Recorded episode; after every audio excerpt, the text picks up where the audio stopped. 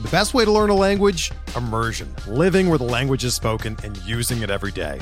But if that's not in the cards this year, you can still learn a language the second best way, and that's with Babbel. Be a better you in 2024 with Babbel, the science-backed language learning app that actually works. Don't pay hundreds of dollars for private tutors or waste hours on apps that don't really help you speak the language.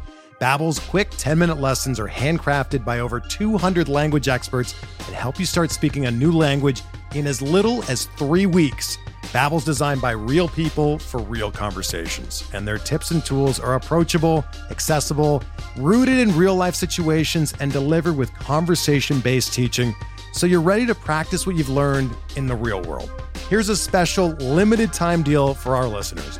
Right now, get up to 60% off your Babbel subscription at babbel.com slash bluewire. That's 60% off at babbel.com slash bluewire, spelled B-A-B-B-E-L dot com slash bluewire. Rules and restrictions apply.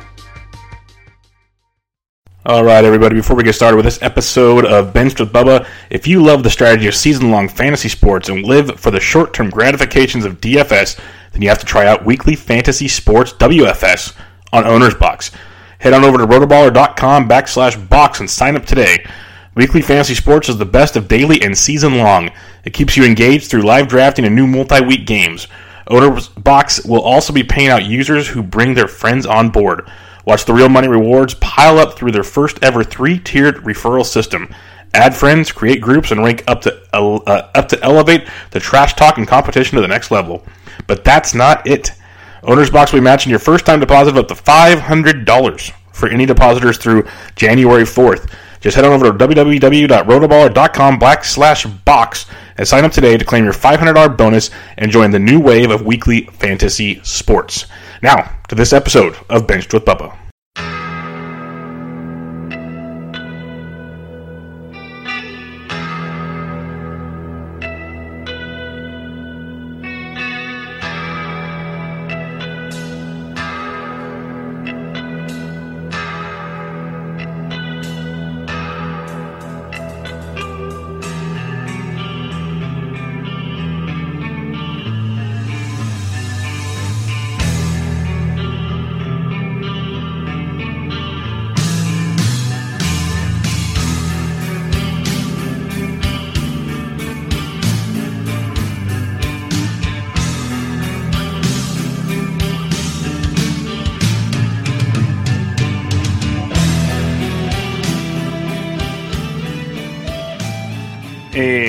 Welcome back, everybody, to another episode of Benched with Bubba, episode 331. We are here on New Year's Eve.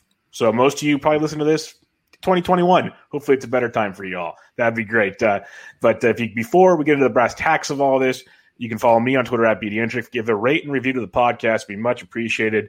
And that'll be the last of my sales pitches today because I have a great guest lined up for us. We're going to do some New Year's resolutions, talk some occasional hot stove information going on, and we're going to talk about value and I value this guy's opinion. You can find him on Twitter at Deadpool Hitter. He has the Deadpool Hitter podcast. Mr. Rob DiPietro, how we doing, man?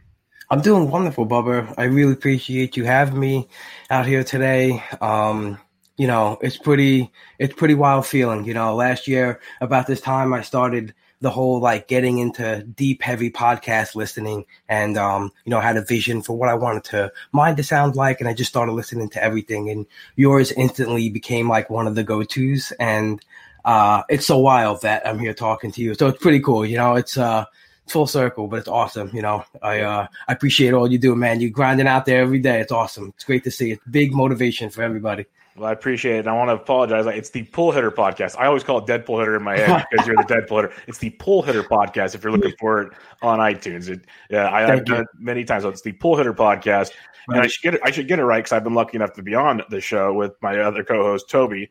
Uh, that crazy, and and that was that was a fun one talking about uh, different uh, stuff there and really getting into the kind of how do we look at 2020 and going into 2021 uh, conversations like that. So that right. was great. Um, yeah, you've been doing the podcast game. I remember it was probably a little less than a year ago, pretty close to it though, when you were you were asking me like what kind of microphones. You're asking other guys too, not just me, but you're asking yeah. questions, getting all into it. So it's good to see. But the thing that's fun is, did you have the vision to do this before you're the thirty thousand dollar man or after the thirty thousand dollar man?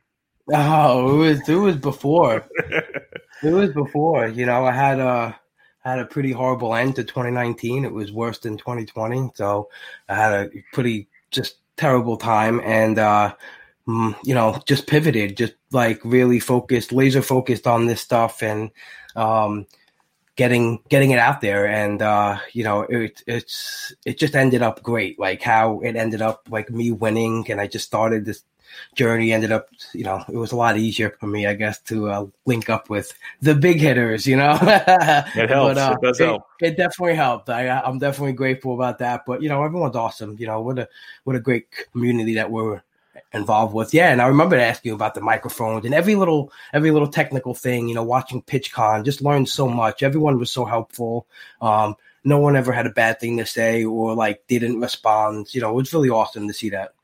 Yes, the beauty of the community. It's uh, I've always told any I told anybody that uh, is new to it. Just, my DMs are always open for one, and B is um, never be scared to ask anybody. Like the community, no matter how big the person you think is, they're pretty receptive to, to talking. So that's one go to thing I would say. But I have more to ask you, but I'm going to save that for more of our resolution section. Cool. It yes. Kinda, it kind of lines into to there, I think, about kind of your future for this year and whatnot based on last year. But so we'll go there for that. Let's jump into some recent news. The Padres have been busy, very busy. AJ Preller must have had a heck of a Santa Claus gift come under the, the tree and decided we're going to spend all our money, or, or at least most of our prospects, on some new toys this year. And we'll start with Blake Snell coming over from the Padres. I'm not going to worry too much. Like we got Patino and, and, stuff. That could be an interesting situation, but there's a lot of question marks there. Blake mm-hmm. Snell coming from Tampa Bay to San Diego. Everyone's talking about more innings. That's like the the go to conversation. But I think there's a lot more to it. What's your take on Snell coming to San Diego, and how does that affect uh, his fantasy value for you? Uh, well, you know, Snell. It's funny because I think he's like one of those types of pitchers where if you're going into a draft and you like to get maybe like three out of your top five picks, I think he's like a perfect three, but also an acceptable two. When I say perfect three, I think it's like if you can hit on like some good pocket aces and then have the best of Snell, I think you're on your way to like a main event type of win.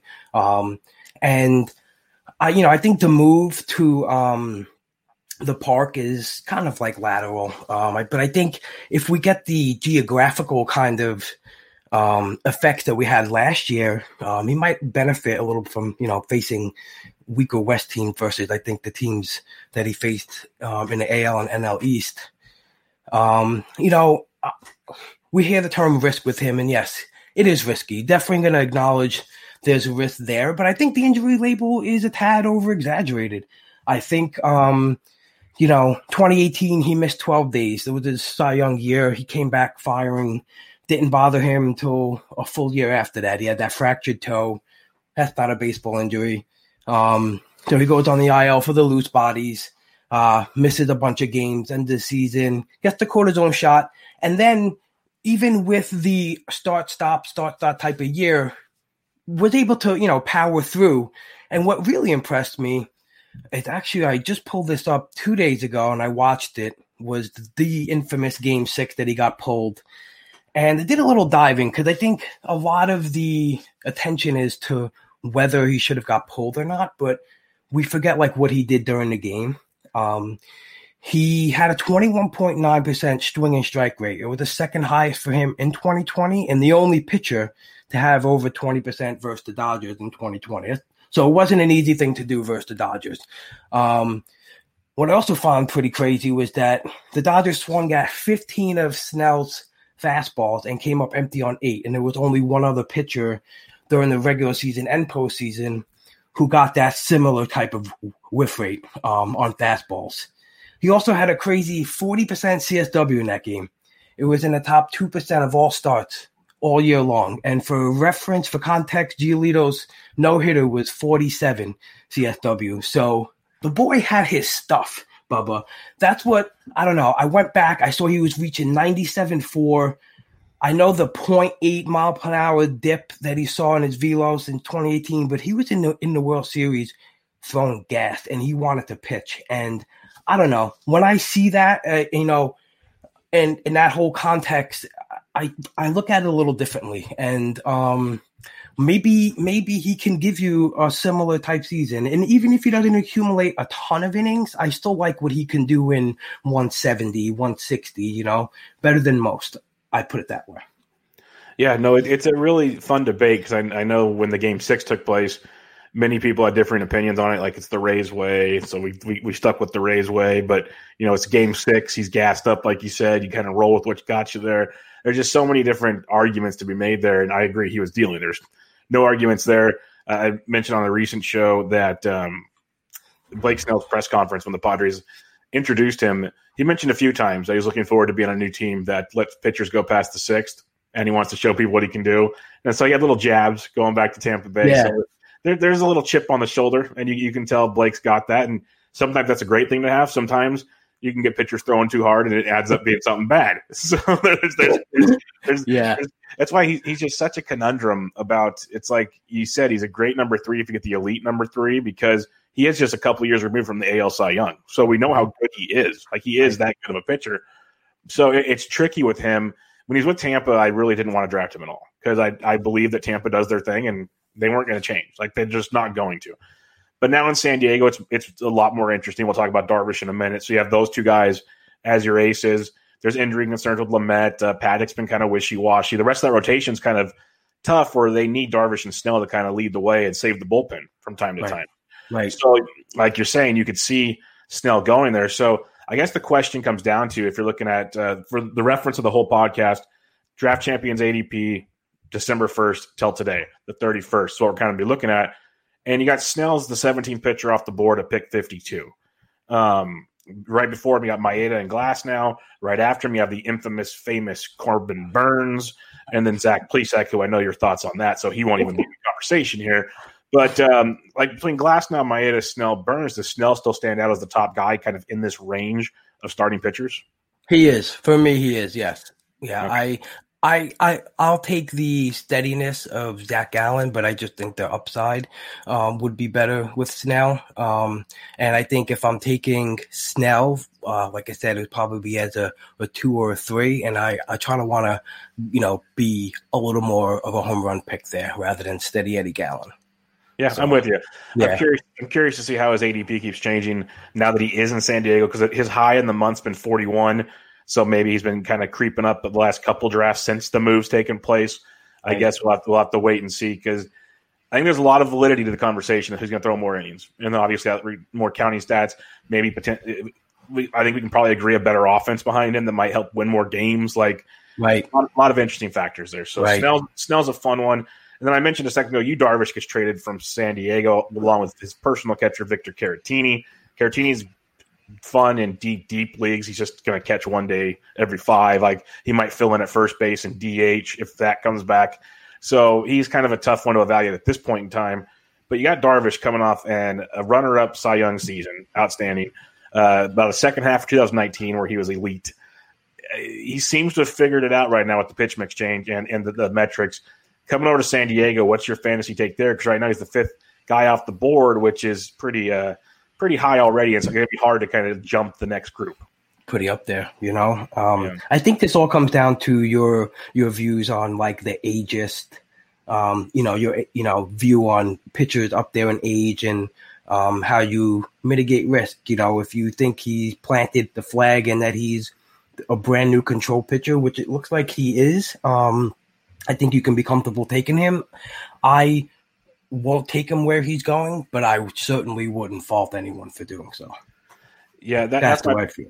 Yeah, that's my biggest thing because I think the transition from Chicago to San Diego, fantasy wise, you're going to see a pretty similar pitcher. But right. Like, I, you can't really get much higher than what he was doing. He might have a little regression, but I still think he's going to be pretty darn good.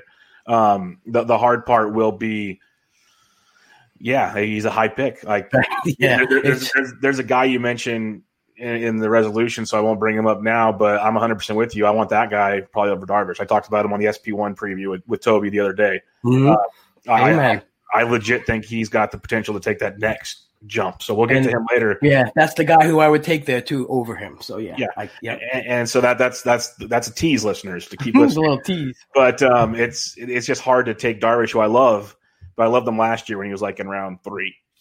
it was so much. I know. I know, and like I, it's just one of those things where every time I look at it and I, I question myself, you know, constantly ask myself, should I be more in? You know, should you, you know, and it's just, it's just tough. It's just tough. It's just, tough. it's still only 20, not like a second half of 2019 into a short season 2020. And, you know, it's an impressive run. Don't get me wrong, but it still doesn't, uh, for me versus the, his whole career. Um, and he's up there in age, but, yeah, like I said, I don't fault anyone for taking him because I could totally see him, you know, being the number four pitcher this year. Yeah, it's about a 25 start stretch. So it's not right. like it's a good sample, but not a great sample. So right. that's the part there. Um, last thing we'll talk about for the Padres for now is they're still rumored to be doing more stuff. but for now, they made a splash in the foreign market. There is uh, an elite middle infield, probably going to play second base for the Padres, but played shortstop in the KBO. Um, Ha Sung Kim, Kim, Ha Sung Kim uh, came over, signed with the Padres, about six to seven mil a year. That's not important here. What's important is this guy has, has power and speeds, uh, depth charts projection, uh, 244 average, 22 homers, eight stolen bases. I know Jeff Erickson on RotoWire, he tweeted out the other day about a low 20s, like mid teen stolen base guy, like a 270 ish average, because he hit around 300 for most of the last four years in, in the KBO with about 20 plus homers and 16 or more stolen bases. Like his three main years, he dominated. So looks like a very, very good ball player, and he's still right. young. What does this do for you in, in the grand scheme of things? He's going to be shortstop eligible in the NFBC. He's like the 17th shortstop off the board. But obviously, when you're drafting sometime in the season, he becomes second base eligible. Uh, what, what's your whole take on Kim? Man, it's funny too because when we were doing the best ball draft, you know, and I was like, um, I think I was looking for him. I forget which because there were like three drafts going on, and I don't praise to, to Derek and Brian Seymour. I don't know how they do 10 at a time or however much. Yeah, that's because I was like, what, what league do I have this guy in? Like, but, um, you know, it's, it's pretty, it's, it's a pretty interesting profile. So I went to just try to watch some video because I didn't see too much of it. And he had a pretty interesting swing. Um, it looks like it could translate to some power. I don't know how much power, but he got some thunder in his bat, you know, and he, he, uh, he walked more than he struck out. So you don't know how that's going to translate, but that's still a, a good thing to see. Um, and he doesn't seem to be sacrificing any hard contact, you know, to be uh, to not strike out. And he's averaging a good twenty ish, twenty one homers a season. So um, I don't know. On video, it looks good. From what the scouts say, looks good. Uh, you know, what twelve to fifteen homers, maybe fifteen stolen bases. There's not too many guys who do that as is. Um, so there's you know, there's a lot of possibility. There's a lot of potential there for uh, some profit. So um, whether I would take him where he's going, that's another. You know, it's funny because I see Paul DeJong next to him, and I think um, one of the guys from Fangraphs had his power upside uh, as. Uh, listed as a Paul DeJong type. So whether you know when we see that, um, it's interesting that they're next to each other. Um, I don't know. That's a tough pick to invest so much in that market, the the foreign market. Um, I, am more risk averse to not do it um, in in like a draft champions league. Um, but I don't know. What do you think about him? What have you seen?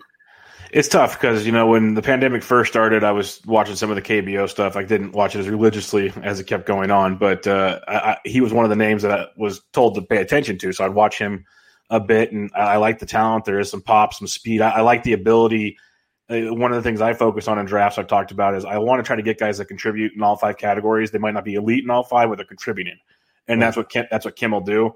Um, so I like him. Roster Resource has him predicted hit seventh, which is kind of troublesome if you like go back to the whole um, Jeff Zimmerman's chart of where you hit in the order and how many at bats, so on mm-hmm. as the season goes on. It adds up in a hurry, batting seven.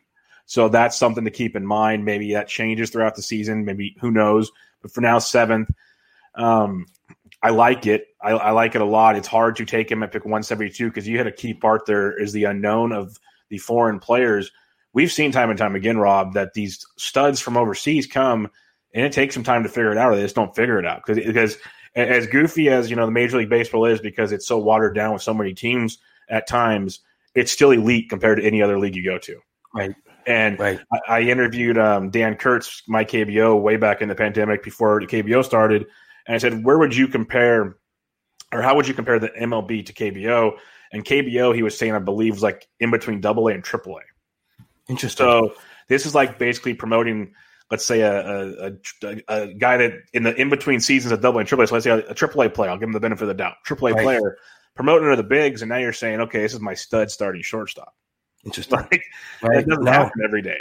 right. So it's a way to put it. Way to put it into perspective. I, I like that. Yeah. So it's one of those. And, there's one thing because like I'm very risk averse when I draft, and that can Yeah. be a detriment to me. But I don't play a lot of overalls. Like if you're in overalls, you take some risk. I get it. But I'm more of like I'm in a standard league and I want to win this league, and so I'm more risk averse. It's one of those I got to see it. And hey, if you dominate, I'll take you as a top ten shortstop next year. Right. Like I'll, I'll Right. pay that price. But you know, like you mentioned, Paul DeJong. I love Paul DeJong. He's boring. People hate him, but what he, he low average, like 250 ish average, drops bombs, like it hits in the middle of a batting order. I love that kind of profile. Jorge Polanco's right there, leading off for a good Twins lineup. You got you got talent there. It's just um, kind of how your team fills out. But yeah. Yeah, that's the thing, right? If you want to go, if you need a home run pick, like, hey, let me go swing for the fences. I built this solid, you know, team of of of just, you know, at bats all across the board, no risk. Boom, you know, maybe you do it. You know, I think it, in that circumstance, I could see myself even doing it, but uh, I don't see my, you know, I probably not. But you know what? I have, uh, I just took over a team in a dynasty league that Toby's in as well, and uh, yeah, and I have um, the one two and the one six, and um, you know, I'm hoping that I can get him in that ring, like you know, with the one six, and in in a dynasty type format, I think because maybe he's you know a little bit more ready to contribute than your standard prospect that comes up. Yeah, Or I might just be able to flip him for exactly. you know, for someone who's really into him, and which I realize the dynasty, you know, leagues are biggie, really heavy on um, the name value. You know, you get a lot for name value. Well, yeah, he's a shiny new toy. Like Right. you, you can get a lot from him. If, especially if you're on a rebuilding dynasty, that's a great point right here. If you're on a rebuilding dynasty team and you have an early pick, you can go grab him and then flip him for like three or four pieces you can use now. Right. Like eh, there's a that's a great point you just made there that I don't think a lot of people talk about because I don't I don't do a lot of dynasty talk on here. I do have like three dynasty teams. I love the idea of it. I'm just not a prospect guru, so I try not to get too deep in the the weeds of the situation. There's tons of great guys that do that. A lot Right. better than me. Tons, tons. So, and I just um, learn from them. You know, I just go yeah. to the site and I learn. I just and the one thing they preach is just to watch the video and you know try to get a sense of. And sometimes you know in our day we don't want to just sit down and watch some prospect play baseball, but I try to throw it on in the background and do be a little Yep. more aware of those things. Yeah. Hundred percent. And the last thing I'll mention on Kim because he's a fun discussion, I've- and I'm pretty sure I'll be talking about him a lot more as we get more videos and news and all kinds of cool stuff. Is the other reason I think he's going high and everyone's excited is there's a lot of prospect guys that are excited about him. So Right. it's one of those things like you and I who kind of focus more on the bigs. We kind of are narrow sighted on what we want to see. So then you see these guys that we just talked about that are awesome at what they do. They get excited, and so then you have a group of guys going, "Well, this guy said he's going to be awesome. I like I got to go take this guy." Yeah, yeah. Industry bias, yeah. yeah, so it gets kind of fun there. And hey, sometimes you're right, sometimes you're wrong. I'll, I'll I'll be okay being wrong this time if that's the case. Then we got a whole bunch of guys affecting the ADP market out there. Yeah, and I guess for guys like us that probably won't be drafting them. thank you. Yeah. Um, all right, let's go to the Philadelphia Phillies. Um, I just came out with my my relief pitcher rankings, and somehow out of all the positions I've released, I've re- this is the last one. I've done them all. This was my most controversial one. Apparently, people are up in arms about my relief pitcher rankings. I think it's funny because I prefaced it saying this thing's a wasteland. There's to be so many moving parts because there's so many unsigned guys. Um, a lot of teams are still looking for guys, so on and so forth. So just kind of be patient with it. Well, people either can't read or they just don't care. One of the two. But um, Jose Alvarado is a guy I'm a huge fan of. I'm a big fan of Jose Alvarado. What he did with the Rays a couple years ago. Then he had some family issues uh, that weren't totally documented until after the fact. Um, he was decent when he came back last year. He gets flipped to the Phillies, who had Hector Neris last year, which is a roller coaster ride. So now you got Alvarado there that people think will jump Neris, but for now, Neris still is on roster resource as the closer. What are you doing with Jose Alvarado come draft time? Because when you look at uh, NFBC ADP, you got Jose. I'm not even on pitchers, so that would probably help right there. But um, I was still looking at shortstops. Thanks, Kim. Um, so you got Jose Alvarado. He's going to pick 666, undrafted, unless you're in a super deep league. So what are you doing with him?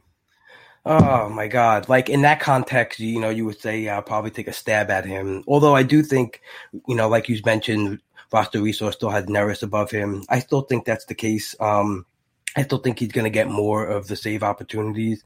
Um, you know, Alvarado, that's just a good old fashioned case of, you know, the save speculation. What's crazy, right? Is that that great 2018 he had, it was only 39 innings to go.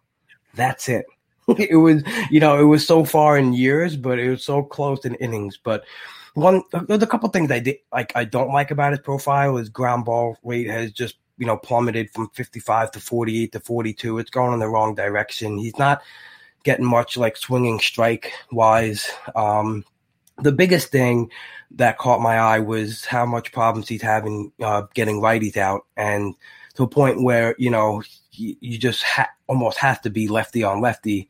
Um, to see, I, I looked at some Statcast zone charts, and like righties were handling his pitches down and away a lot better. Like so, they were swinging more and whiffing a ton less, and having better woba on it. So, um, and he's just too high for me when I like um for walk rate. Um, he's just too high when I like to spec on a reliever. I'm more of a low, you know, I try to get the low whip um spec when I do for a reliever. Um, and I just think that that I hope so. For I mean, I'm a Met fan, but I hope as a, as a Philly fan that they're gonna add more bullpen arms to this because it's still disgusting, right? I mean, we talked about roster resource, and you keep looking, and you're like, wow, they better add some more arms. So I think that's two. That's still up there, but I don't know. I I, I used to like the the the profile on the Rays when you know, um, and he had the ability to come in and and get some saves chances. I think he still might get them, but I don't know if he's as effective as he was. But again, like I said, it was only 39 innings ago where he was really good. So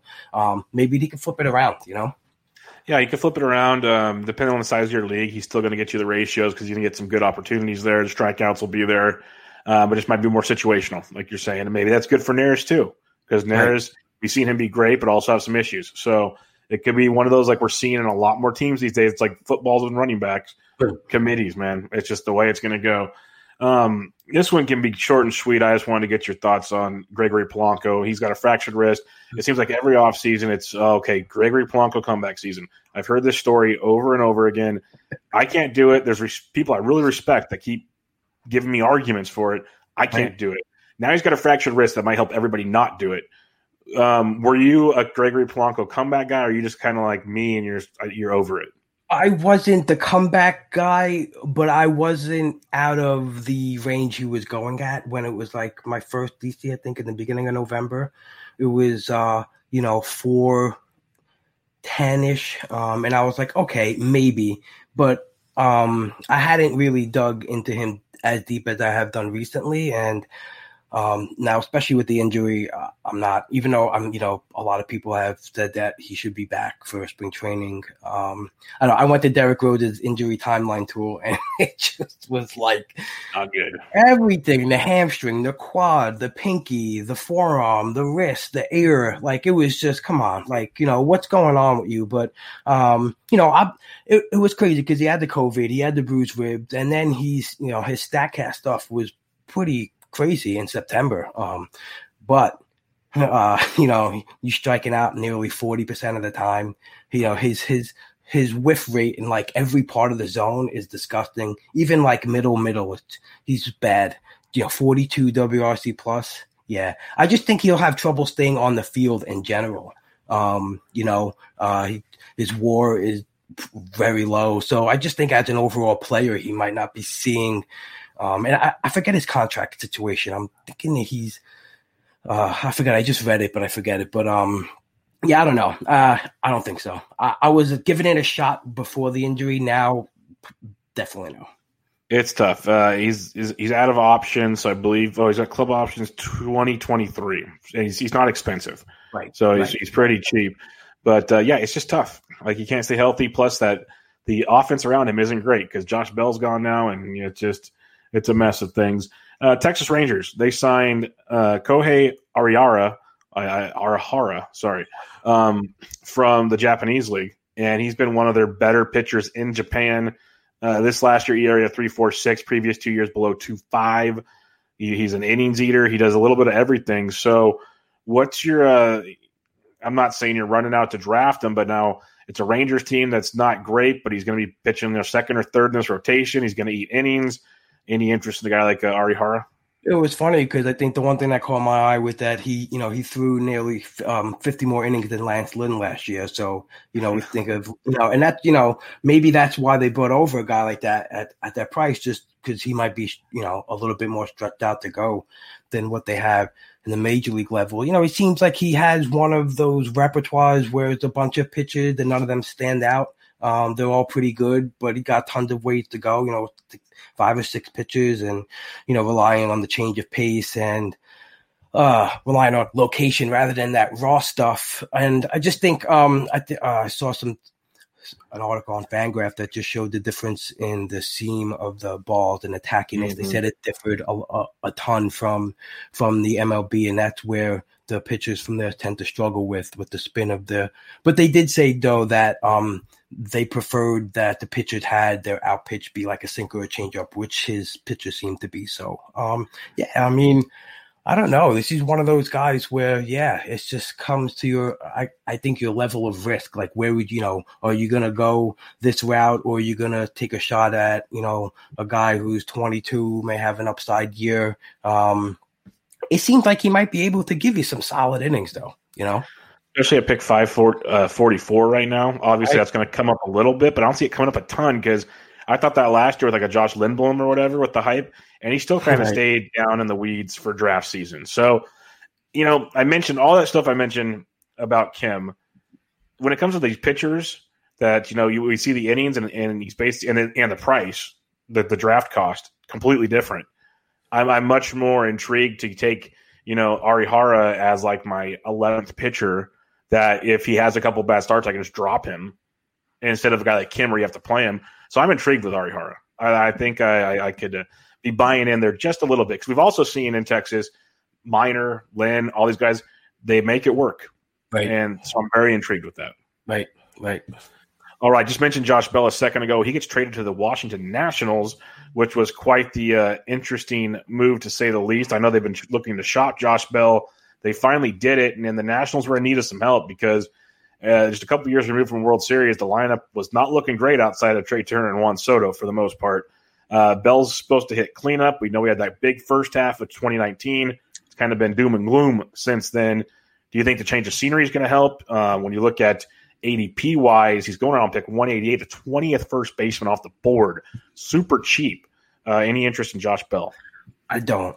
I don't because uh, for for the most the biggest part of my reason is that he just isn't in that range of um, first baseman that I'm going for, like where he is. Uh, I, I, I like to go to like I think I'm up to like 120 with Goldie, and then I'm back in at like 238 with Rowdy.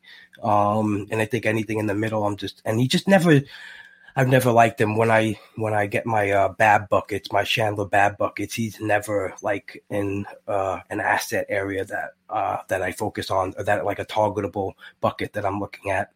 Yeah, and you mentioned that you know that one great start to the 2019, and I just took a look at his rolling graphs and his you know hills and valleys, wild swings and you know, Woba and O swing, and yeah, um, um, this is not a guy I really look to draft.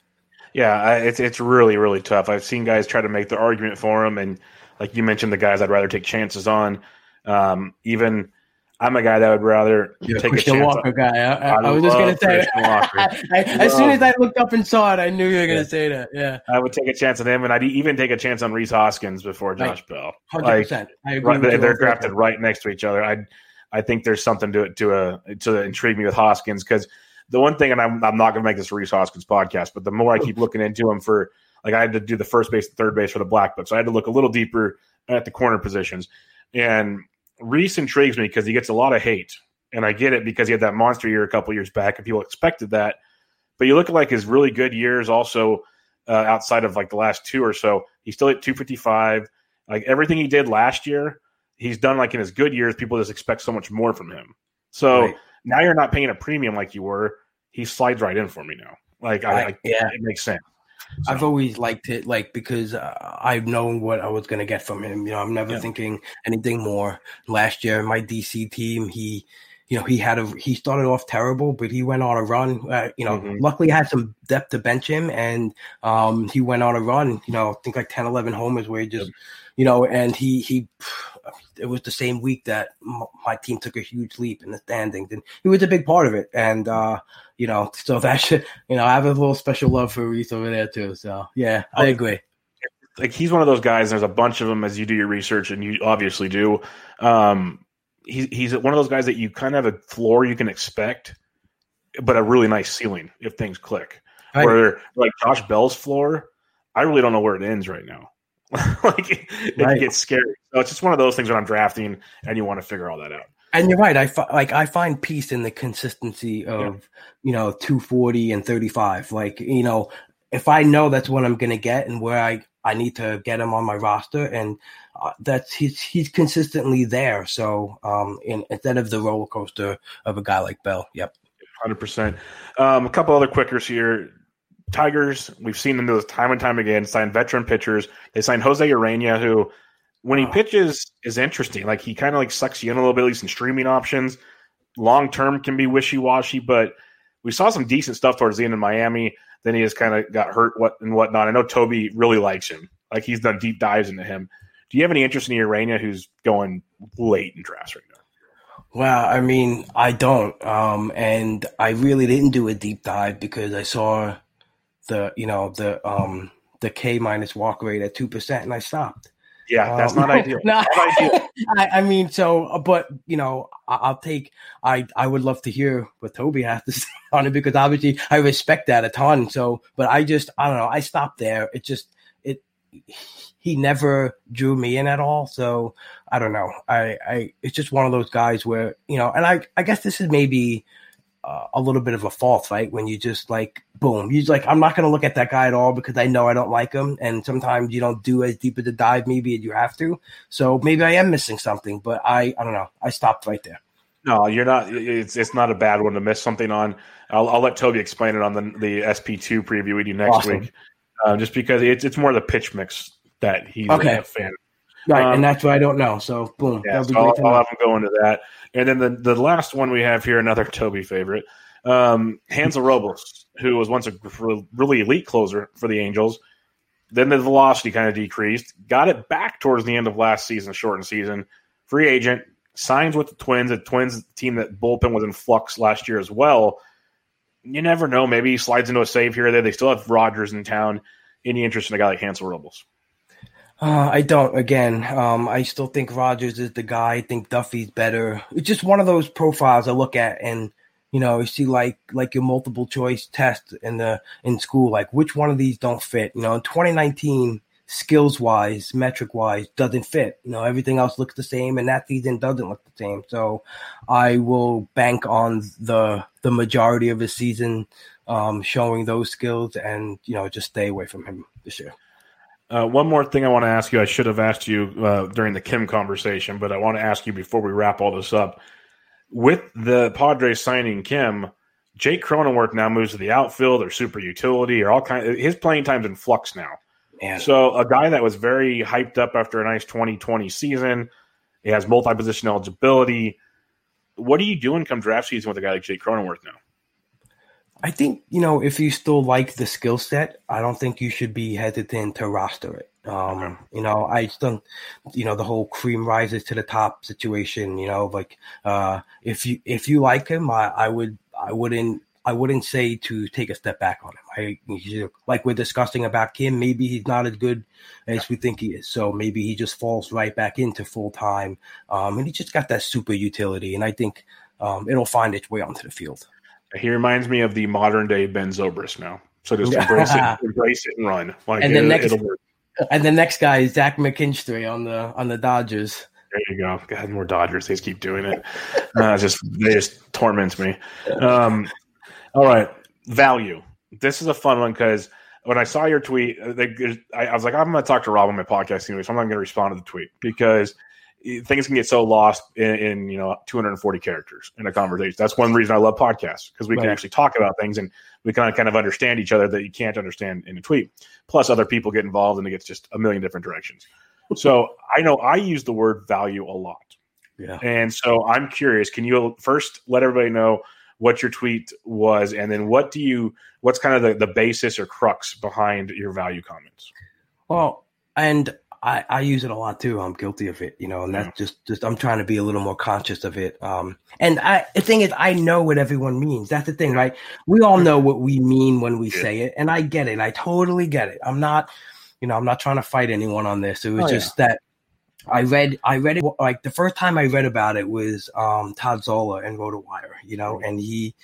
Was talking about his whole valuation system, and he gets way into depth of you know the valuations and more than I can even explain or try to. So, but he he was just all about saying that you know it's all about the mindsets, right? You know, it's just all about how the way we're using the word. So he like he proposed potential. You know, I just think like people use it too freely, like in into some most contexts, like they're using it wrong. You know, like we really don't know the value these players have for us until they provide the stats. You know, and that's at the year end um, you know that's their actual worth to your team is is when you evaluate their production versus where you drafted them and you know the biggest the biggest comeback that i get that i like um is you know oh i use it when i mean i got devers at pick 50 so compared to machado at 20 quote unquote i got good value right but Mhm. you're basically now just still assuming that you know what both of those end line stats will be you know? So now you're predicting two you know certain you know stat stat lines. Um and then you can even you know then you get more guys lumped in right? So compared to where machado arenado and bregman went where i got davis i got good value you know? So now you're assuming you know four sets of stat lines. It's- i don't know. So that's what i mean you know? That's what could to me that's what value is you know? Like um i don't know if you were like in the market for a tv and you Yeah. did your research and you read all the you know all the reviews 900000 reviews amazon wherever you can find them and do you, you you know you had a price range you narrowed it down you go get one right and because it was like the best acquisition cost for your budget in terms of like the price point the reviews and all the ltvs you're looking at and then in four months like the picture sucks right Mhm. what what is did you get good value right? Like maybe maybe when you bought it you're like oh there's a great value you know? But it's just a different like it should just be a different term. Like i believe i made a you know a good cost like acquisition cost for this tv because it didn't get you good value like and so i don't know maybe that's a bad analogy. I just feel No. like um, it should it should just be more you know just a little more focus on how we use it and not so freely i guess. No, it makes a ton of sense because I know I, that's when I use it a lot. Is when we're comparing, you know, this player to this player, it Yeah. brings value because I guess, and you say you know why we're doing it because in your head you're saying, okay, this guy should produce blah blah blah blah blah. So compared to this guy who produces similar output, I'm getting value. right So that that's what we're doing there. But you're you're, you're correct because we really don't know if that's value. It's perceived, a- as, Perceived, you yeah. mentioned. So my question is: so we're we're on the same page here, and my question is, what should we call it when we're doing analysis for a draft season and we're comparing players? Um, is it the cost benefit? Because then people get mad that we're talking about the price of someone because they're Right. individual. and We shouldn't talk about their price. So uh, what, that's why I want to have the conversation. What should we call it that makes sense? That actually is what it is. If that makes sense as well. Right, and then I was like thinking about oh perceived value, right? But then that's Yeah. another sensitive thing because then Yeah, you're like exactly. then you're casting like a perceived, you know, um, you know, What someone actually person. yeah. like nothing worked, Bubba. This and Yeah. Trust me, I've been thinking about it, and I, you know, like I said, I think Toll, like Todd Zola, the potential, um, Yeah. the one you threw out. I've been thinking, and like everything is. Is, is is sensitive or uh you know I don't know. I think this should maybe we should like all just like do like a real big analyst dive you know like brainstorm get together on a Zoom and and figure this all out. All the proper terminology. right? You know because yeah because you just want to be able to say like um i think for where i got devers compared to the other guys by the end of the year because you know you don't want to say all that. That's the thing. So we're just choosing like a you know a nice safe route we say one word everyone knows what we mean so i guess we just have to find a different word Bubba. that's what we Yeah, have we to need do we need a new safe word. we have That's what it. we need. i love it so that's Yeah. our resolution basically is to find Yeah. a new word for value we. We, we skipped ahead to the end. No, um, but yeah, no, that, that's why I liked the discussion because I'm like, I totally get what Rob's saying, 100 percent agree. And I'm guilty as all heck about saying value. Probably, I bet you if you listen to the last podcast I did, I probably said it 45 times. Like I do it all the time.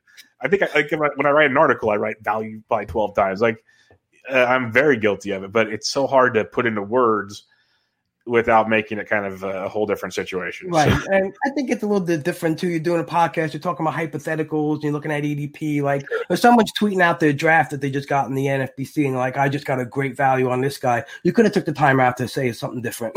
yeah. Well, at least be like, hey, I expect him to produce here compared to this person producing here. So this is why I like this pick over this pick. Right. That's it. That's exactly it. And we're just choosing, I guess, you know, quickness. Short, shortcut. Yeah. Yeah. We're using a shortcut. yeah. All right. Well, we'll, we'll I have a feeling that discussion is going to keep going on for a while. So yeah, we'll absolutely. We'll, we'll, see where that one keeps going. But uh, let's get into some New Year's resolutions here.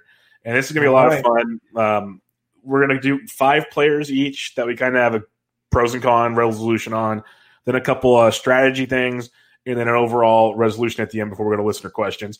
So I'll let you kick it off as the guest. What is your first player New Year's resolution?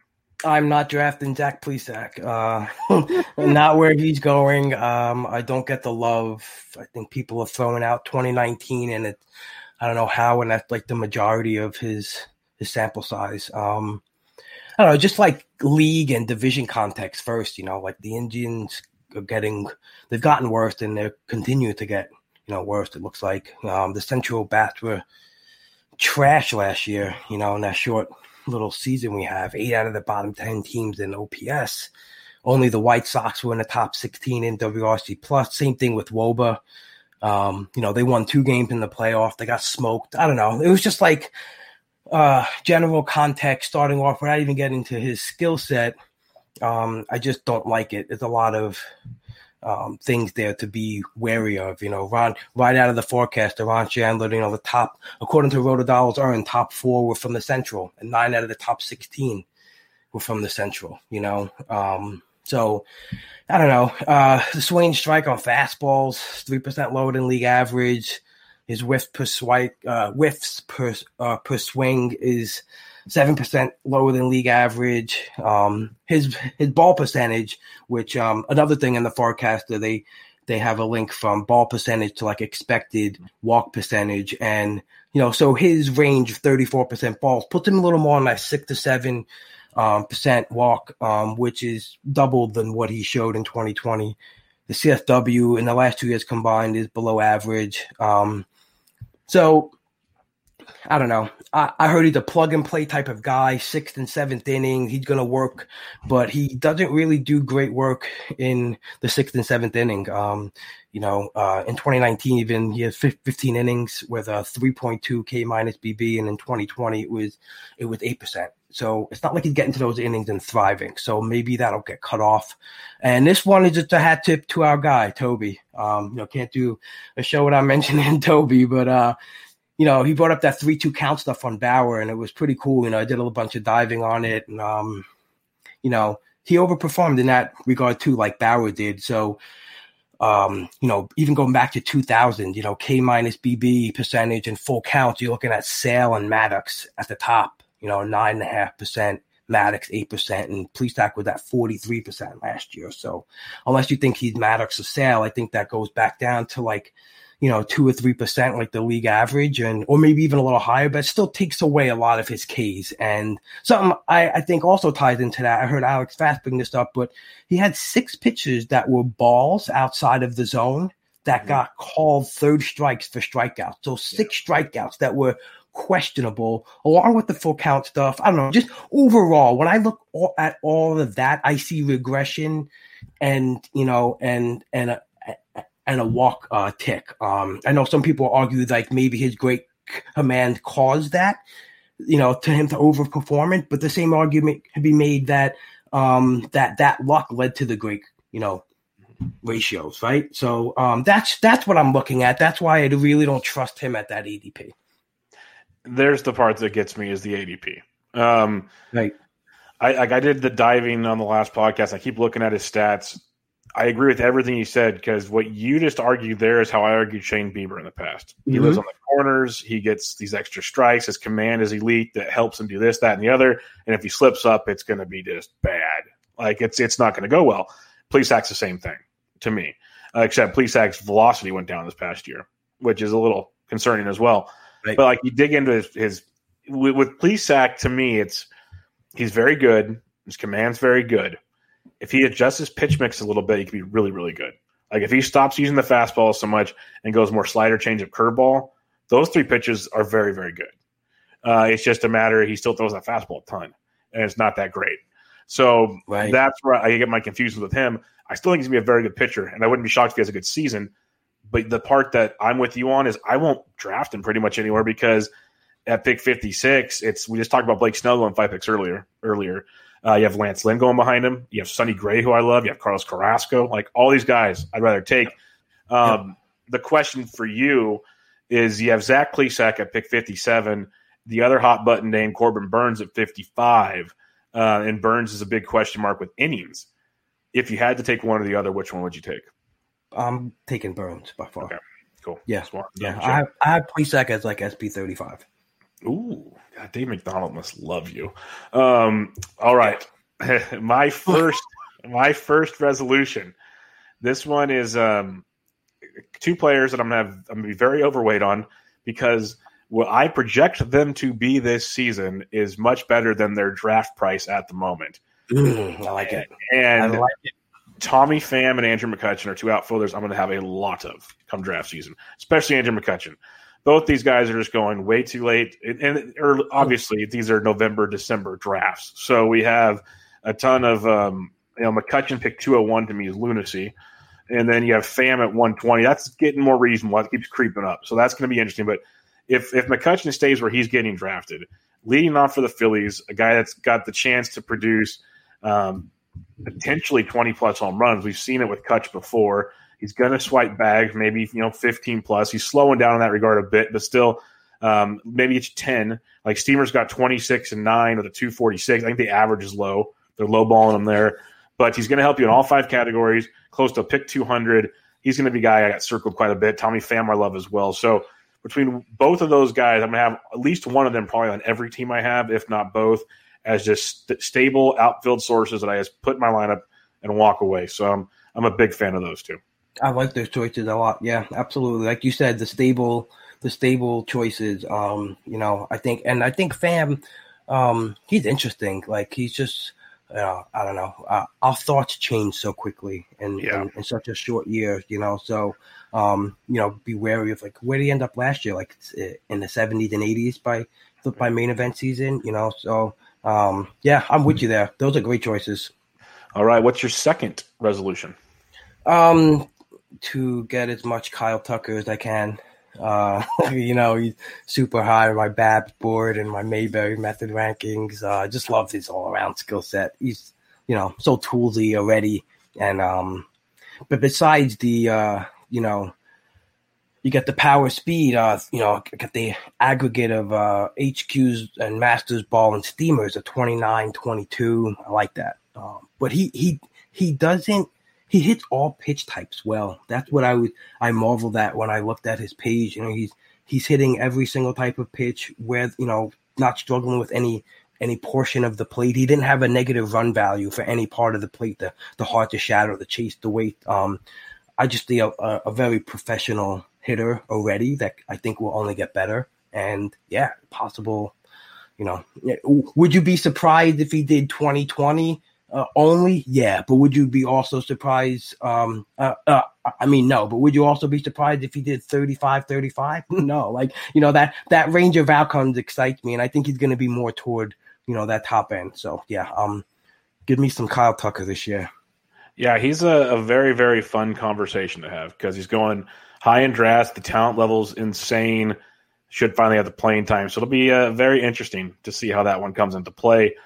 Um, my next one, and it's going to make a few people angry, but as a Giants fan, I'm going to say it. I am not going to overdraft Kevin Gausman. Um, I love Kevin Gausman. What he did last year was phenomenal. He's not pick 118 worthy for me.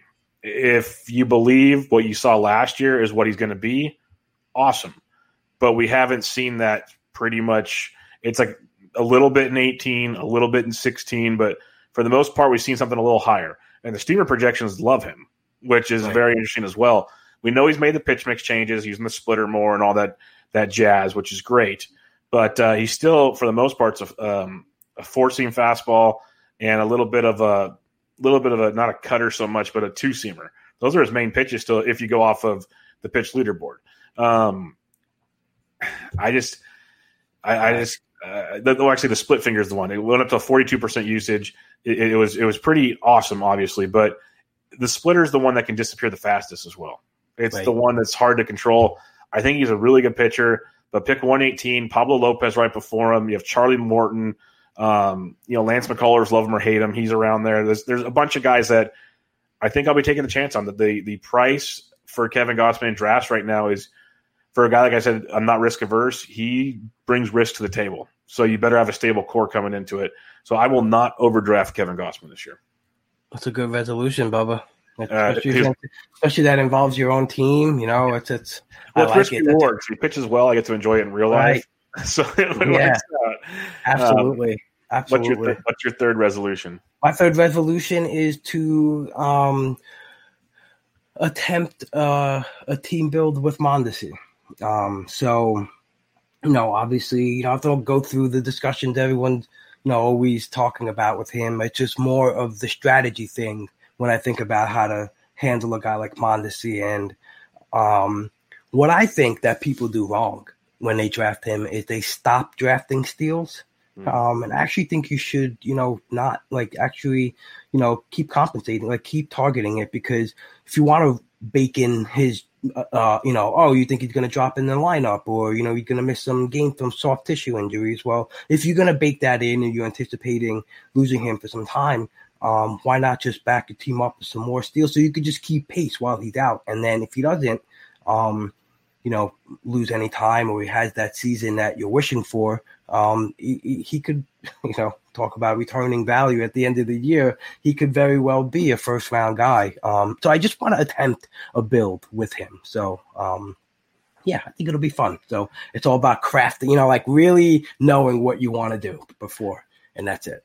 Yeah, the biggest thing, like you said, is when you enter that draft room, know exactly what you want to do because you have to be able to bob and weave. And I love the point you made is basically when you draft him, go and just destroy the stolen base com- competition. Just right. get like just go and take it all and, and see how it goes from there. So I like I like that call quite a bit. I really would love to start off with like him and Tucker in the second, third. Like in the beginning of the draft season, it was like we were able to do it. Now it's getting like looking at ADP, it looks like a little harder to tackle. Like I was looking at like going Cole first, you know, and then just doing the Wheeler, uh, the Tucker Mondesi type of, you know, and I was like, wow, I'm like maybe that could be like a really interesting type of build, you know. So no so, doubt about it. Yeah. Um, I'm going to give you two stat lines in 2020. This player hit 289 with 16 homers, 33 runs, 34 RBIs, and six stolen bases. His teammate hit 308 with 11 homers, 28 runs, 33 RBIs, and three stolen bases. Pretty pretty close. Not not great. Like a little less on home runs. Uh, if you look at Steamer now, player A, the first one mentioned, projected at 240 with 30 homers, 77 runs, 86 RBIs, and nine steals. Where player B, 271, 29, 79, 90, and eight so projected to be better than player A. Do you know who these two players are? Their oh, teammates. Man, their teammates. Are they on the White Sox? No. Um, Braves. Baby Blue Jays. I'll give you that much. Baby Blue Jays. Okay, so you're talking about Teoscar and Gurriel? Yes. Okay. And yes. I am my third resolution Lourdes Gurriel should be drafted ahead of Teoscar and will perform better than Teoscar in 2022. I love it. I love it. I, I rage. I, I, you know, not all projections are 100%, but we saw what they did last year. And my biggest takeaway, and I am a gigantic Teoscar fan, gigantic Teoscar fan, he's not hitting 289. He's more of a 250 hitter. Where Gurriel, his lowest he's ever hit was 277. Like he's going to hit you for an average. They both have a lot of pop. They're both going to steal bases a lot of similarities. That offense can be very good. So there's going to be some weeks where Gurriel drives them all in, other weeks Hernandez drives them all in. I think you're going to have more Hernandez slumps than Gurriel slumps. So on a week to week situation, Gurriel, I almost feel more comfortable as plugging in and going with.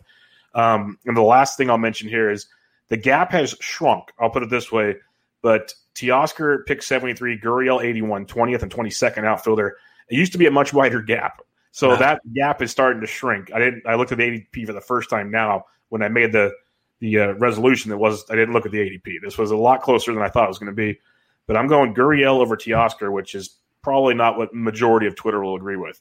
But uh, that's one thing. Uh, my uh, resolution is don't reach for Teoscar. Take something else with that pick. Get Gurriel to pick after, or reach for Gurriel. One of those two things. I I like that, Bubba. I really do because like I'm looking at his um on my on my Babs uh, sheet for displayed skill set last year, just just last year, and he's there with Machado, Jose Ramirez, and Eloy. So uh, yeah, I like it. And he's Go. only 27, so enjoy yeah. that. Yeah, I like that. Good point. All right, who's your number? What's your fourth resolution?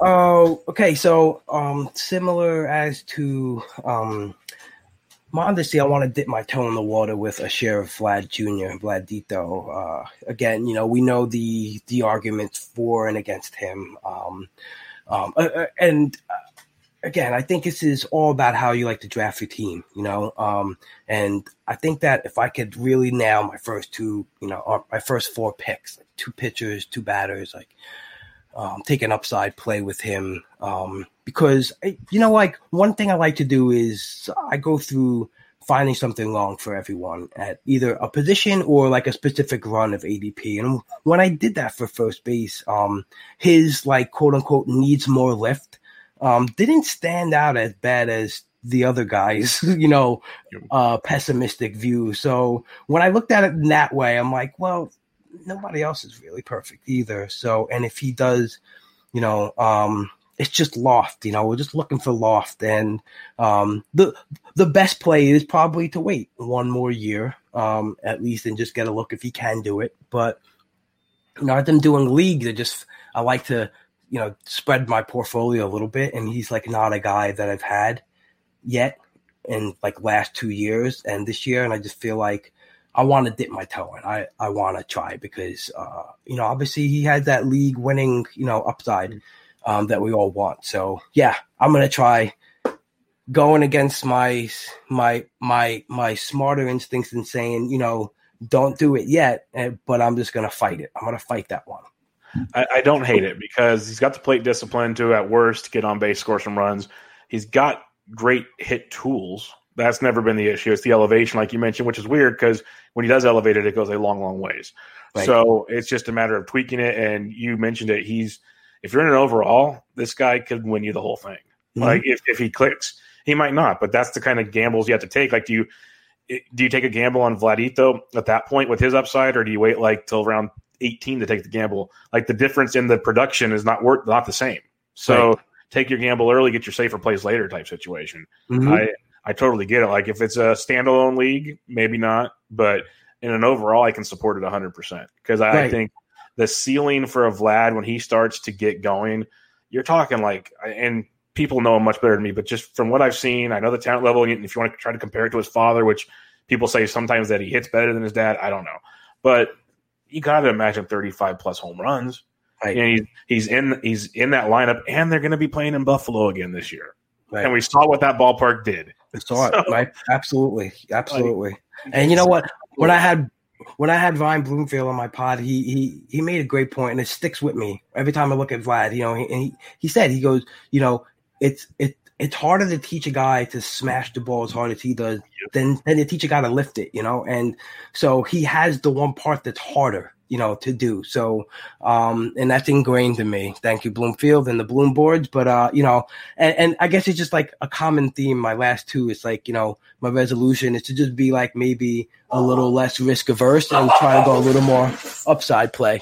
Yeah, no, I'm with you. And that's, that's one thing I try to tell myself, and that'll be in one of my resolutions coming up here is as boring as steady Eddie as I like to be is sometimes, you know, you got to look at things and realize – tweaks happen, do you want to be ahead of that curve or do you not? Like we mentioned with Kim coming overseas, I'll wait. But a guy like Vlad, we've seen in a couple years, you know how close he is. He's putting in the time. Like he was willing to go play in the, the Dominican League or Venezuela, I'm sorry, Puerto Rican League or one of the ones down there, um, which he didn't need to do. Like right. he does, like he's he's got an established position. Like he did not need to be there, and he was there. So that just tells you kind of where he's at in this whole thing that he's really trying think, to figure it out. Right, and I think that's a big thing to take into context. You know, you see the weight yep. you know, come off. You see that. Um, so maybe Papa got in his ear, you know, and say, yep. "Hey, buddy, yeah, you, you want to be great? It's, it's time to smarten up, you know." And sometimes, okay, you're right, you know, like he got this far just on raw talent. skill, you know, and talent, and um, and plus, you know, that dual eligibility. If he goes back to yep. third, he'll get that third back, right? So first and third, um, I'm saying. So yeah, going Vladito. Don't hate it at all. You're going to start twisting my arm. It seems like with because I, I tell myself no, and then my next resolution will kind of go that route. Is if you don't get one of the big first basemen early, and I'll throw Vlad in there to be nice, but um, that position, like there's that middle area of like the top ten, a lot of volatility in there. Right. Like, like the Voits and the Alonsos and the Olsons, a lot of upside, a lot of ceiling, a lot of volatility. I think this is one of those years where I've kind of avoided them in recent years but the boring Anthony Rizzo's and Paul Goldschmidt's of the world going about pick 100 is I, I, they're just so boring to pick. They just it's like watching paint dry. But you look at their end of season numbers, and it's just like, yeah, they were a top 10 first baseman. And now I'm getting them outside pick 100. These are guys I used to pick early in drafts.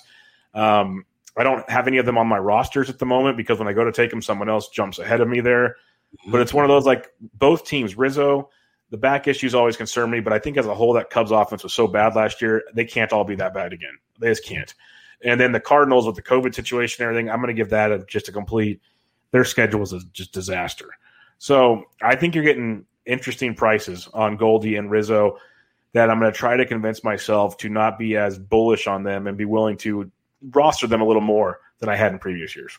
I and I and you know what I think it's the smart play. You know, you see Dom Smith and Muncy and uh, you know the guys around them. And i don't know. I, I i i find myself i did a DC in the beginning of November, and it was one of like an early one, and I got Goldschmidt in the 120s, and I was super ecstatic. And I ended up getting Santana in the 400. That was that, just, that, the Santana price is just yeah, and, and, you know, and that was like first thing when he was still a free agent. So it was it he's was still 281 in the month of December. That's ridiculous. Wow. He's yeah. going after Andrew Vaughn, who doesn't have a job at the moment. Doesn't have a job. It's pretty wild. it's really crazy, right? But yeah, no, I love that because even in the best balls, I think in a and in the three best balls I've done, I've gotten either Rizzo or Goldie. So that's the way I'm going with first base right now. It seems to be where I like to fall. I see those guys where they're going 100. You know, I think I've you know gotten them each times in the hundreds. And the best ball they went a little higher because I just wanted to make sure I got first base. And but but those were they were my targets. You know, when I wanted to go first. Yep, I'm with you there. What is your fifth player resolution?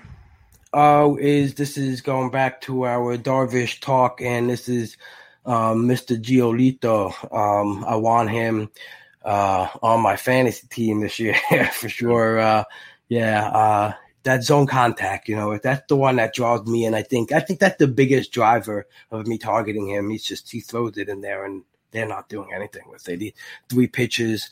Um, three pitches with CSW is over 32%. He's a stud. He just, I, I just, uh, yeah, so I I, I want to be brave enough to you know maybe when I get up to those March draft to take him at the end of the first round. Yep. If no, he hasn't gone there already, I think he almost did, or I think that's he's close. He's picked twenty, or he's 15, gone as high as fifteen. So yeah, maybe. yeah, nice. someone went That'd there already nice. once, so yeah. He probably so end up there though, right? I guess that's the word.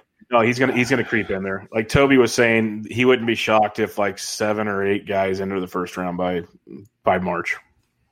Oh my god. Yeah, let's do the names now. uh, all the bats that start falling. Yeah, yeah. Trevor Story middle around two. Like Jesus. Oh yeah, yeah. please sign me up. So mine kind of goes in the Giolito vein because you had Giolito, so I didn't want to go just straight Giolito. But people, if they listen to the last podcast, episode three thirty, you know exactly what I feel on Giolito. And like he's the guy that if you had to pick one guy to jump into the top three, um, it's him. Like he, I think he could be number one. Like he's, I think he's that good. So right. I like Giolito a ton. So I want to draft Giolito. But what I'll say in a roundabout way is, I want my goal. Like I've talked about in a lot of places, I want at least three pitchers in the first five rounds. That, that's one thing I really, really want to do because I feel like as much as I like to wade in the middle of the starting pitcher world, it's really, really murky. So I want like three guys I can trust week in and week out. You're you're in my lineup. I don't have to worry about you. You're in. Um, but to make it a finer point, I want to make sure I get at least one of the big three: Cole DeGrom, Bieber, Giolito, or Luis Castillo. I want one of those five to be my ace every every go around. So that'll be my resolution. I want to make sure I leave every draft at least one of those big five for me. Right, right, and not just say, "Oh, but Jose Ramirez yeah. was right there." Yeah, yeah. No, I know it's tough. It's tough because I've always been a bat guy first, and so am I. I can tell right. about or three years ago, like I would never take a picture like before like round seven or something. I thought right. it was crazy talk, but that's where the values of the, the value. That's where that's where the profit. That, that's where the profit potential is laying right now. Though it, it's grabbing those guys early because of the way the the ADP's falling. You know, so um, it's it's definitely a good strategy. All right, now we're gonna do three resolutions, like three goals or changes to our our strategies, the way we play fantasy baseball as as fantasy baseball players. We're gonna do three resolutions. So go with your first one for this is all about you. It doesn't be player based, whatever. What's your first one? Oh, my first goal is uh, to, to win the main event that I get into this year. Um, Always a good goal. Yeah, yeah. So last year, this year, this year, last year, it was my first go around, and it was a learning experience, an expensive one, but it was it was great. Um, and you know, I uh, I know I need to get better, so you know, I really want to, I really want to get into it and and do it. You know. Well, that that's one of the kudos I want to give you because you've you've opened my eyes to a lot of things because you're very open and honest about your performances, which I think everybody needs to be, but not everybody is. Right. And you flat out like you barely ever talk about winning the DC unless someone asks you. You almost always talk about how you got smoked in a main event and what you've learned from that. And right. I think that's so important to, you know, we can always do fun, good things and be successful at certain things, but unless you learn from what you did wrong, I know this is very cliche, you're never going to get better. And you talk about it so much. And I think it's really interesting because it's not like you were in a $10 best ball. Like you were in a main event where you had to pony up some cash yeah. and you're like, you know what? I, it is what it is. It might have been the best investment I ever made type thing. Like we're yeah. going to, we're to move on from that. I think that's very important for people to listen to because I don't play the high, high, high stake stuff. Um, so I, I'm not there. I live vicariously through many of you. And, um, when I hear you guys talk about it, most guys, it's like you watch them on Twitter. They they're living and dying with caching. Where you like, we're like, okay, well, we're gonna do this. I, I learned this. I learned this. I'm gonna do better here. I'm like, wow, like you like you didn't even like sulk for a while. You're just like, okay, we're moving on. This is what yeah. we got going. like that, that was big. So I want to give you kudos there. Thank and you. then the other question I was going to ask you earlier in the pod, but I wanted to wait till now because you mentioned you're going to be in the main, main, event. How many main events? How many draft champions do you plan on doing? Since you were the overall draft champions winner last year, you have a little extra bankroll probably in your mm-hmm. NFBC account. What are you planning on going with your your play exposure this year? I'm still gonna only do one main event um, because I want to focus in on it. I don't want to get spread too thin. Um, I like that. Um, I feel like I had that last year with general home, yeah, like general home leagues, and um, uh, I was a, a, little over my head sometimes with FAAB, and uh, I just want to make sure that I can, you know, give my all to one league and um, get better at that. So I'm gonna stick to the one main.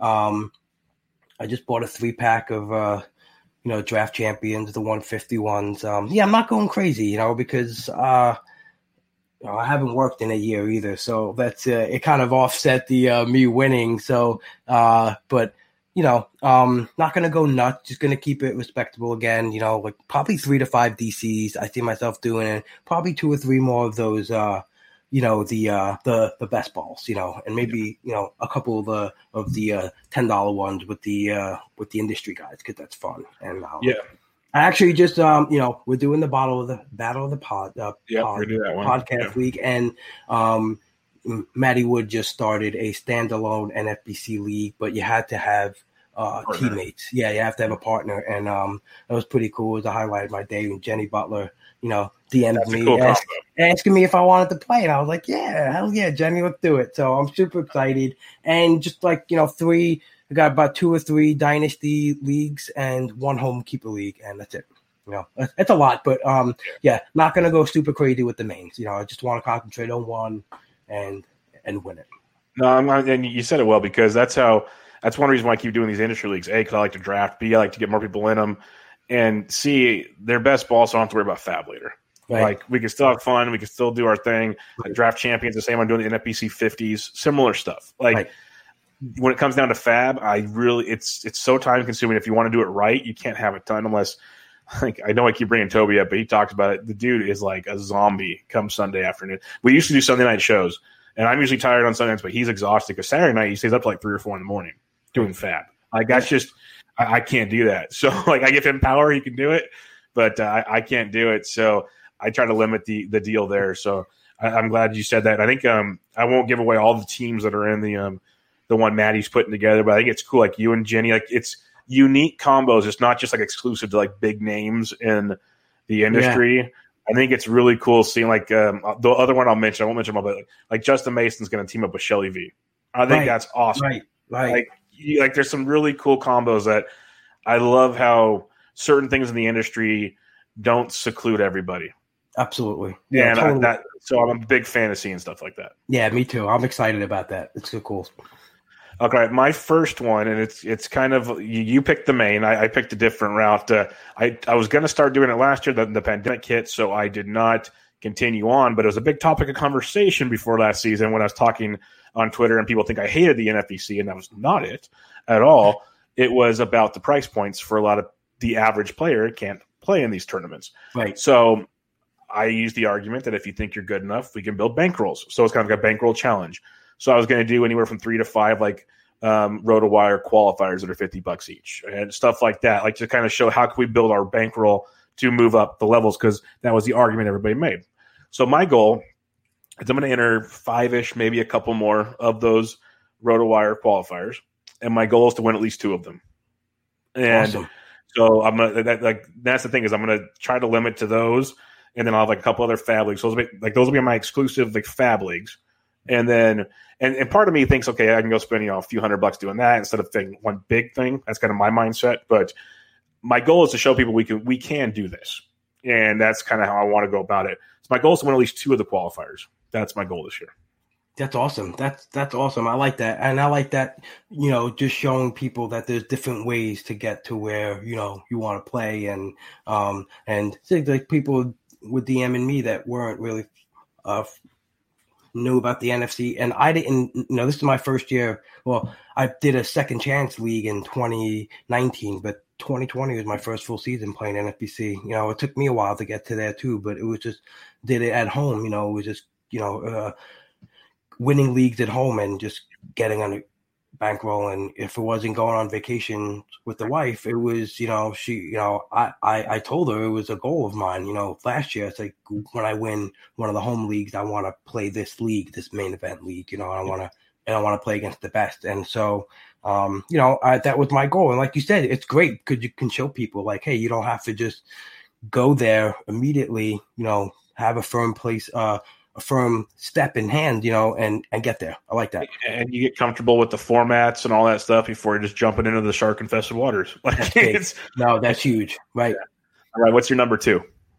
Oh, so my number two is I just want to become more well versed on like valuation systems. You know, to hear Toby and Phil talk about the SGP and um, the you know reading the process, talking about the Z score methods and things about that. And I, I I never really dabbled with you know like spreadsheets and and stuff like that. You know, like uh, union carpenters don't really fuck with that stuff. So, but so now that I'm learning stuff, and I'm like, oh wow, this is cool. Like what you know, and not to say I'm just gonna totally use it, but I just want to you know know about it. I want to know what you know what everything um, means and how other people approach. Uh, you know, valuing players. Because uh, I think it's pretty cool how sometimes, you know, I'll talk to plenty of people and they'll talk about a player and it's like, wow, you do things so differently than I do, but we feel the same way about a player, you know, and I marvel at that because it's pretty cool how we can get to the same decision on a person with having different routes to get there. So that's my goal. I want to learn.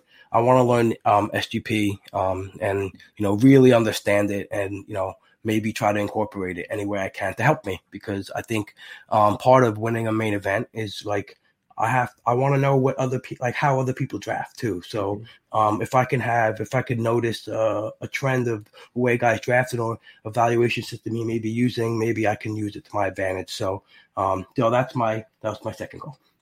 Yeah, my second's very similar to that. It's I want to. I don't know if I'll get to it this year, but I want to keep working towards it. I want to be able to like make my own projections. Mm, but nice. a lot of that involves Excel work and stuff that I'm very stupid with.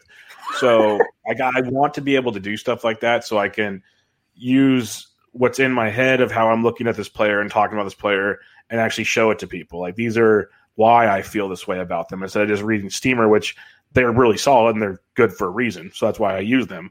But I want to be able to come up with maybe not like ATC projections, but use something that I can make work. And I might just do it, you know, go with the, the, the smart fantasy one and go check out all that stuff. I don't know, but I want to be able to do something kind of more customizable to my thought process, my draft process.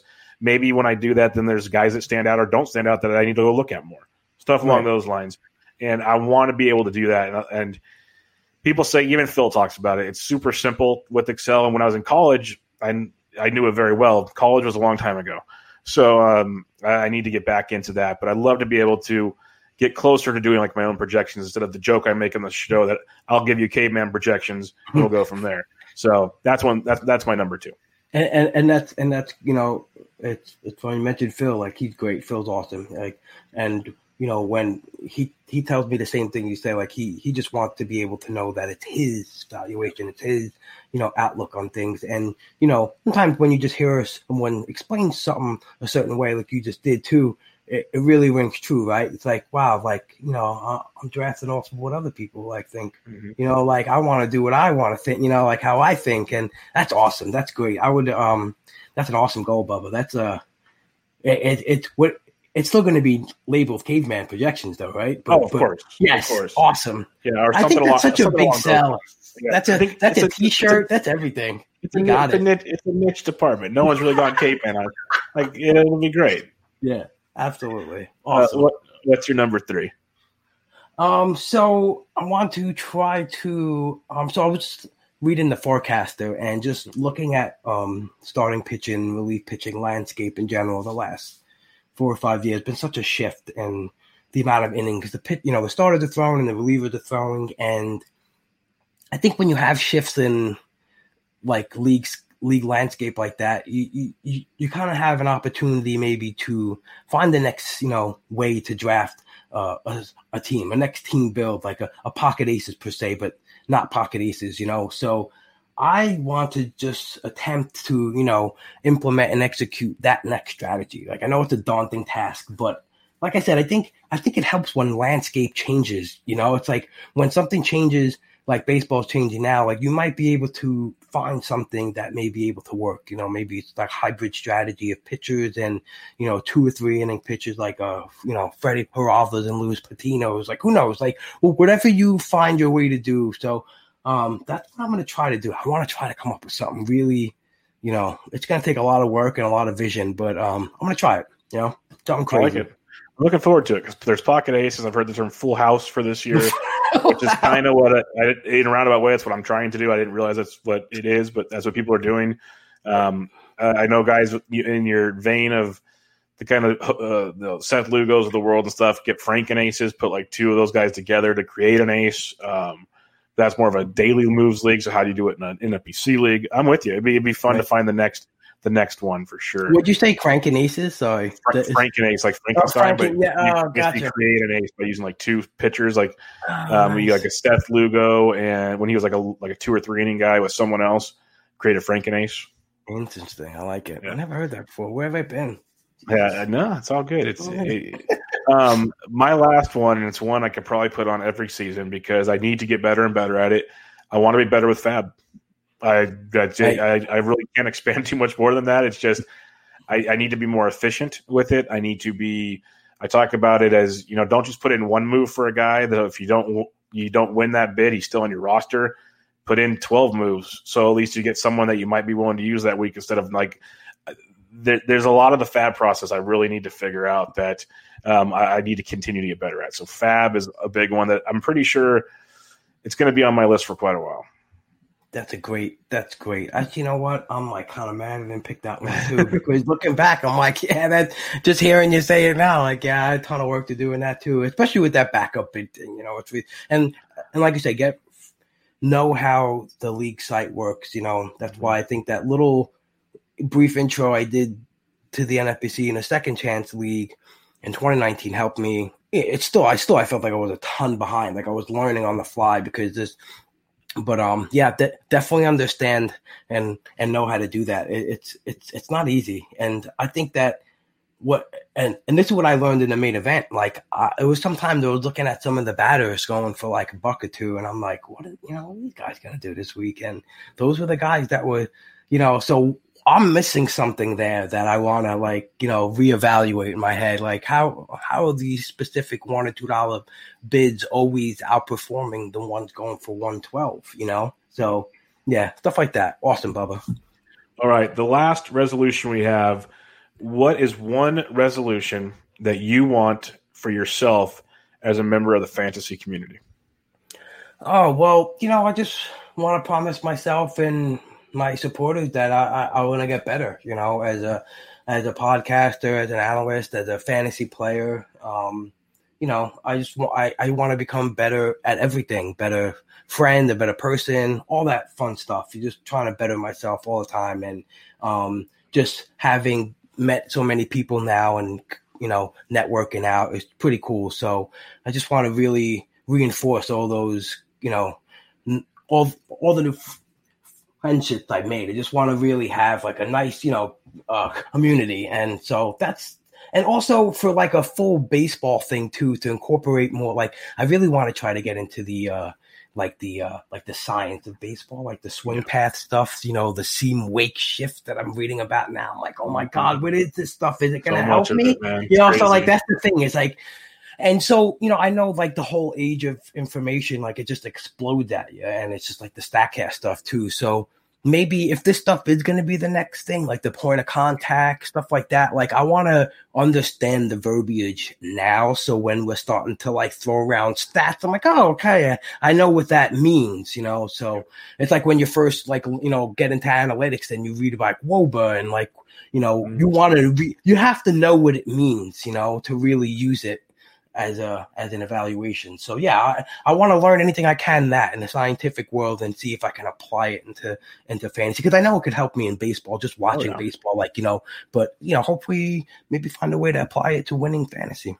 No, I'm with you there. So yeah, we're pretty similar. Obviously, I want to get better at uh, uh, the growing the podcast. I want to be better at um, writing, and that's some, that's a goal I've had for like three straight years, and I'm writing more and more every year. So that's that's something I want to do because if you think my caveman projections are funny, you should have saw some of my first articles. Those were entertaining. um, but I think I think if I had to pick one thing I really want to do better, and I, I mentioned it during the, the pandemic, I've done a little bit of it, but I'd like to do more. I want to get better at video content because I think that's definitely kind of a wave of the future type. That's where everything's going. It feels like um, you're either podcasting or you're doing a video like a vlog or something. Um, I'd like to do better at being able to like edit videos and use graphics and stuff along those lines. Right. That's one thing I really want to do this year. That would be yeah, that's cool. That's a good goal. That's something I think and you're right, that's the thing. That's the next wave of of attracting, you know, a crowd and and and just really getting out like uh content in a different way, you know, cuz yep. some people just absorb things better too, you know, visually. Yep. So uh, so yeah, that's awesome, Bubba. I love yeah, for, it. Yeah, for some reason, people like I've always had a face for ra- or a face for radio, but people actually want to see it for some reason, and I, I, don't, I, I, don't, get it. But to each their own. Um, let's do some listener questions here. Our buddy David Mendelson uh, from Triple Play Fantasy, he asks, "What is it like winning that much money like you did in fantasy baseball? If I could win a sum like that, my fiance might actually think the amount of time I spend in this world would be worth it." Uh, That's funny. Uh, D. Mendelson. I love Dave. He's a, uh, yeah. So it's funny he mentioned the fiance. You know, being more accepted of that. You know, it's like it definitely helps. You know, like it does not hurt. it, it, it, it, did not hurt, but you know, I'm lucky. I'm grateful. I had a wife who who pushed me. You know, to you know to, to, to try my hand in these things and not like say, hey, you know, what are you doing? So she realized I love it, and so anyway, it was a crazy feeling. You know, it was um I still can't really describe it. You know, it was it was amazing, and it was also a complete shock. You know, um, I was saying before, like just for general context, like the end of 2019 sucked for like my whole family and me. So it, it, it, the way the way that it led to that, the podcast, and then winning that, it was just like that was what like really um took me over, like took my body over. Like wow, like this this just happened like that, you know, like it's like a fairy tale fucking story. Excuse my language, but you know, it's like it's it really it really was, and um, it was funny. I never forget it because I sat there staring at the screen. Bloomfield tweets me out, "Hey, congrats!" And I'm like, "Is it over?" And he's like, "Yeah." And I'm like, "How do you know?" and like, they didn't call me. it, it, was pretty wild. You know, I was just so stuck. I never forget the red zone was on in the background for hours. You know, when it ended, it plays the music. Oh, yeah. It was on. It was on my TV until 10 o'clock, 1030, awesome. as I stared at my computer, just like, um, you know, it, it was awesome. You know, I was frozen. And, but you, you know what's crazy? And it's kind of like bugged me out. Like, it's like, what's, you know, what's going on in my head right now? It's like, it's, um, I have, I have the Mamba mentality on my coffee table um, and every day, like I read a page or two just to get some like, you know, a little motivation, a little Kobe motivation. And one of the things that like really got me was like he said like one time when they won the championship, he didn't feel like celebrating. He took he shot bad from the free throw line that game and wanted to go work on free throws, right? And in my head, like as as the clock is ticking and I'm winning, I'm thinking in my head like, how do I get better next year? You know, like that was already on my mind. So like, and I had to like refocus. My wife was like, "Can you just like enjoy it a little?" Because I told her how I was feeling, and she's like, "What are you? What are you nuts?" I'm like, "Nah, I'm just you know." it was yeah. I was so overwhelmed by that. So yeah, it was crazy, man. It was it was just wild ride, you know. I'm grateful it happened. I understand. When I had my big win in uh, DFS, it was a wild one. So I, I, totally, totally understand. It's a different experience. Was it baseball, um, Bubba? Yeah, MLB. I hit a uh, four dollar entry for fifty thousand. Oh, sweet man! Yeah, I remember watching the last game and then just kind of like sitting there on the couch staring at the TV, like what just happened? what just happened? yeah, what just oh happened? God, that's amazing. Yeah, I, I, know. What, I know what you're saying. Where you're just kind of sitting there like, whoa. Yeah. It's life changing you know and you and, and you just don't know how to react you know so yep. that's awesome bro. It's good to hear that. I never knew that. That's awesome. Yeah about three four years ago something like that so yeah pretty sweet. pretty sweet. Uh, our buddy phil dussault we've, we've mentioned him a few times. First question he has for you. Last year you won the dc by waiting on closers. Who's one sneaky closer going to pick 450 that you think can give you 15 plus saves in 2021 Ooh, I like this one. Oh man, so this is like it's funny. When I got into the DC, this was the first like place I went to to this, that I really wanted to break down was closers and like you mentioned, it's a mess. There's free agent that's going to sign. Landscapes will change for sure, but you know you still love to dig in and find that little nugget. And um, I wrote down like a couple of guys like Wendelken, Joe Jimenez. I still think can get there, but my biggest target and I know a lot of people, you know, uh, uh, saying that they just got Rafael Montero, but I still think actually Kendall Graveman's going to be the guy. Um, so Montero is ARB eligible in 2022. So I just don't think that a rebuilding team, you know, I'm looking at that context of, you know, are they're going to really drive up this guy's worth right now on a rebuilding team. And so when Graveman went to the pen too, he, he velocity. Yeah, he velocity went up like you know two miles an hour. He had a three six ERA and depends short short sample size. But if you read, you know, I dug up some Seattle uh, newspaper articles and um, the coaches loved him and he seemed to really enjoy being in the pen and. So that's a stab I already took, and I think it's a stab I'll still take um, late closer wise. You're like the second or third person that's told me I need to reevaluate Kendall Graveman. So I'm gonna have to I'm gonna have to look at that because I, I just have horror stories of beforehand. Right, But yeah, so I'm, I'm I need to dig back in there because he had a great uh, price tag right now. Let's put that yeah, way. Um, the other question he asked, and I have a feeling he's part of this answer: Who are the All Star guests that are already booked for the pull hitter pod in January and February? yeah, Phil. Phil knows he's always welcomed on. We we always talk about ways to get him on the show. We actually have some pretty so, a pretty cool segment that we're going to start including into like the podcast I do. That's going to include Phil, but we're not ready to throw that out there into the world yet. But um, right now, uh, yeah. So I've I've scheduled some guys for January because one thing I think I'm just trying to be more a, a little more structured this year um, and looking ahead. You know. Um, obviously something I, I, I wasn't used to. So just trying to set a specific schedule and at least just try to attempt to give people like a month. And some people like I don't know if I'm if if people respond like what this kid not like it's a month and ahead like but you know I'm just just trying to like you know keep a nice structured thing. So I reached out to you know um, guys like Matt Modica and Todd Zola. They're gonna come on and uh, Steve Braun, uh, Scott Genstad, um, Maddie Wood. Um, so yeah, and and and of course, like everyone who I previously had on already, I'd love to get on again as we get closer to, um, you know, the start of the season. Um, so yeah, that's that's what nice. I got. Yeah, that's nice what murder, I got. Mike Murderer's Row right there. Yeah. Um, Richard Koloski asks, um, let's play Eno Sarris's Would You Rather. So kind of I love how Eno jumped in. I'm sorry, but I love how oh, he jumped in last night. Like, was this for me? so who has the better fantasy season and why? No equivocating, and yes, these players have different skill sets. So just would you rather uh, corner infield, Yoan Moncada or Paul Goldschmidt? Goldie. Javi at middle infield, Javi Baez or McNeil? Oh, this one I thought I thought oh, this was ended up being my closest one, and I'm going. I'm I'm always a Javi guy. I'm like a recency bias, taking advantage of him where he's going right now. But I'm going return dollar value. I think what they're asking for, and I'm going McNeil. I think he's going to shine with accumulating stats and an elite hit tool. So I'm going McNeil. Better team this year too. Um, outfield: Bryce Harper or Kyle Tucker. I think I know your answer here. I, you know what? But in terms of his question for return dollar, I still think Harper is going to bring back more. Harper's so underappreciated. He really is, Bubba. I'm glad you said that because uh, really you know is. what?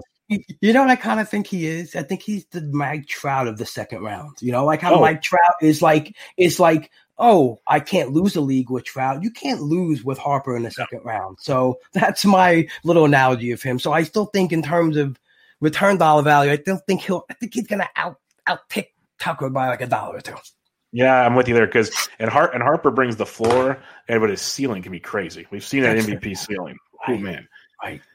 And then for pitcher, well, he already answered this one: Corbin Burnes or Plesac? Burnes. It burns. Uh, it burns. Uh, the last question we have here is from my buddy Art from Triple Play Fantasy, little cheesecake. Um, how are you addressing unsigned players? Are you following rumors, not letting uh, where they may sign affect your drafting? So we mentioned relievers, but there's also a lot of other players and positions that are unsigned. How is that affecting your drafting of these players?